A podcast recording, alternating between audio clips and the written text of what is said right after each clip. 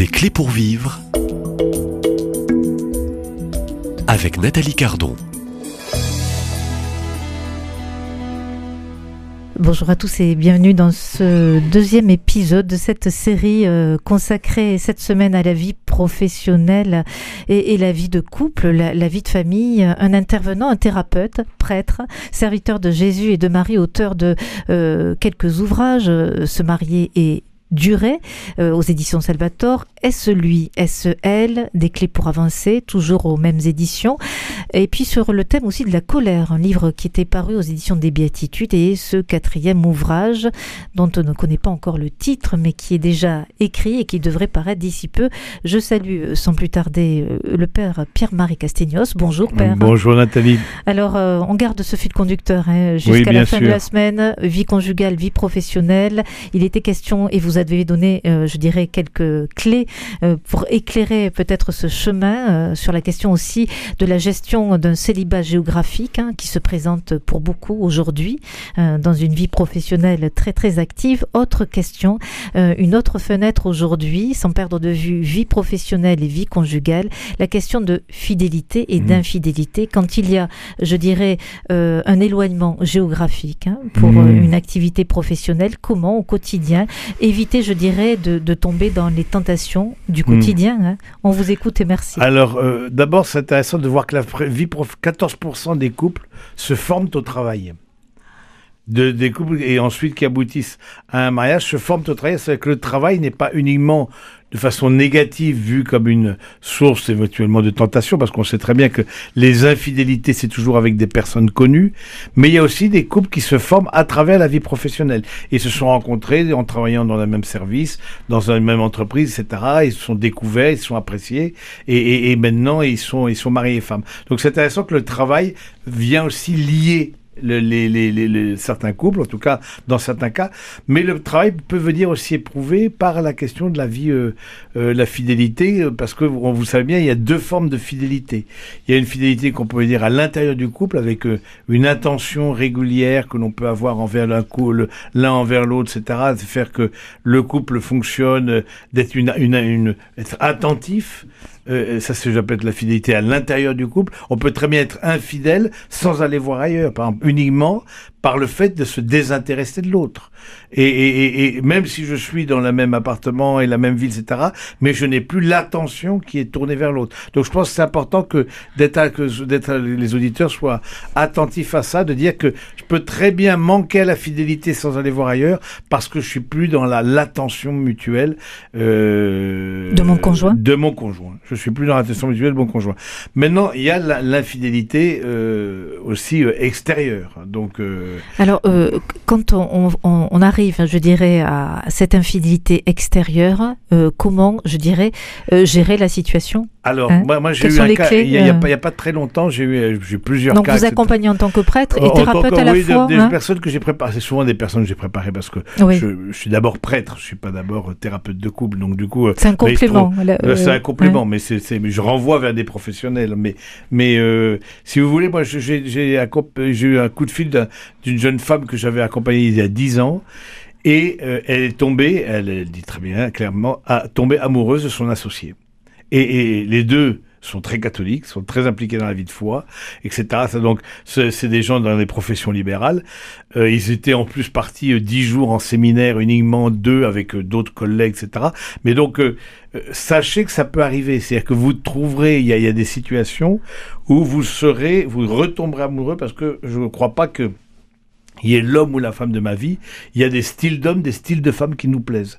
Et je pense qu'à travers ça, c'est d'être attentif que dans la vie professionnelle, vous trouverez des personnes qui ont grosso modo le même âge que vous, parfois la même formation, les mêmes centres d'intérêt, voire la même foi.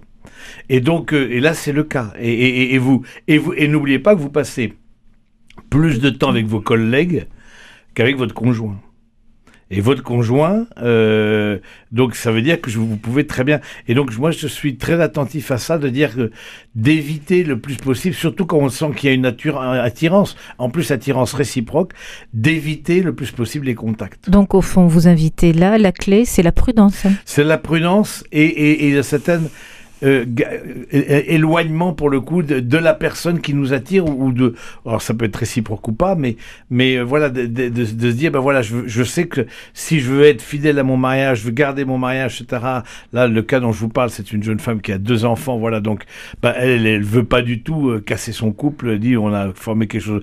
Puis elle, n'en veut pas à son mari mais par exemple son mari n'est pas n'est pas pratiquant. Alors que cet homme dont elle est tombée amoureuse et pratiquant et, engagé dans la paroisse, etc. etc. Donc elle, avait une sorte de solitude euh, avec un mari non pratiquant et qu'elle comble. Alors, alors euh, cette forme de solitude que vous euh, soulevez un instant peut être aussi, je dirais, avoir un impact pour glisser, pour se laisser entraîner dans, je dirais, la chute, la tentation. alors ça oui, ça peut. C'est, la solitude dernier, dans le couple. Hein. C'est le dernier maillon de la chaîne, c'est-à-dire que le dernier maillon de la chaîne fait que ensuite on, on se laisse attirer, on se, on, se met dans des situations parce qu'on a des warnings. Des situations en danger. Et des situations de danger. Et, moi je dis les, aux, aux, couples et aux jeunes et aux vieux, mais attention, attention, il y a, des warnings qui s'allument en nous.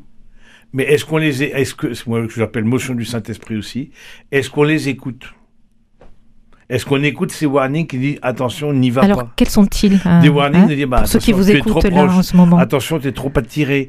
Euh, attention, tu prends trop, le, tu passes le déjeuner pratiquement qu'avec ce, ce, monsieur, cette dame-là.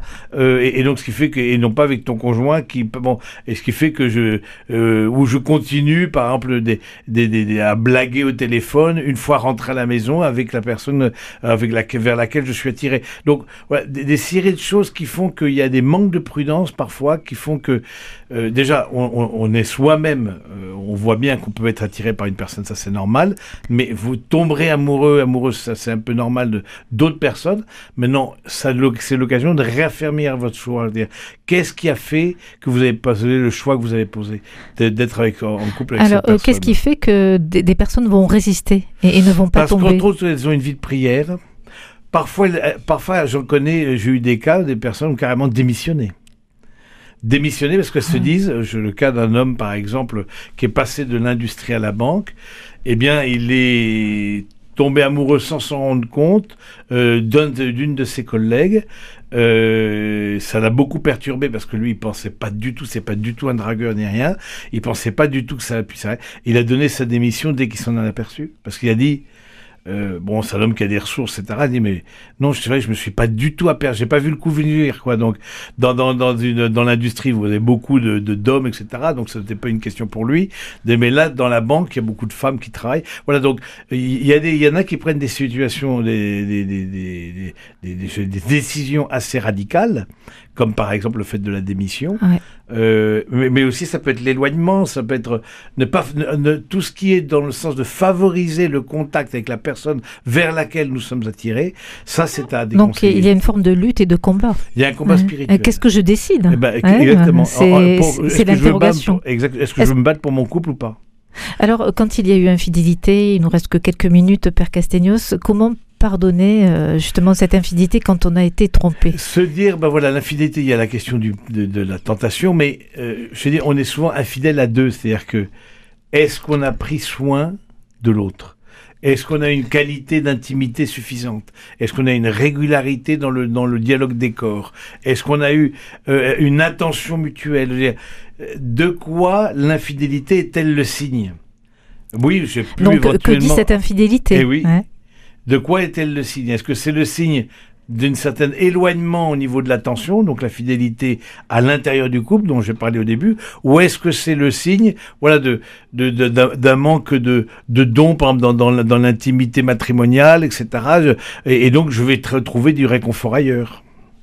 Donc euh, vigilance, euh, ai-je envie de... On, pourrait presque poser la question, ai-je véritablement envie de continuer dans cette vie de couple? Et oui, est-ce que j'ai envie avec ce couple? Parce que évidemment, vous trouverez toujours, l'herbe est plus verte ailleurs, donc vous trouvez toujours une personne qui vous attirera, euh, plus que votre conjoint avec qui vous êtes depuis 10 ou 15 ans ou 20 ans. Donc euh, vous connaissez par cœur. Donc au fond, euh, la question n'a pas été posée, mais qui dit couple dit aussi donc fidélité, infidélité, mais dit finalement poser un acte de, confiance aussi envers le conjoint ou la conjointe.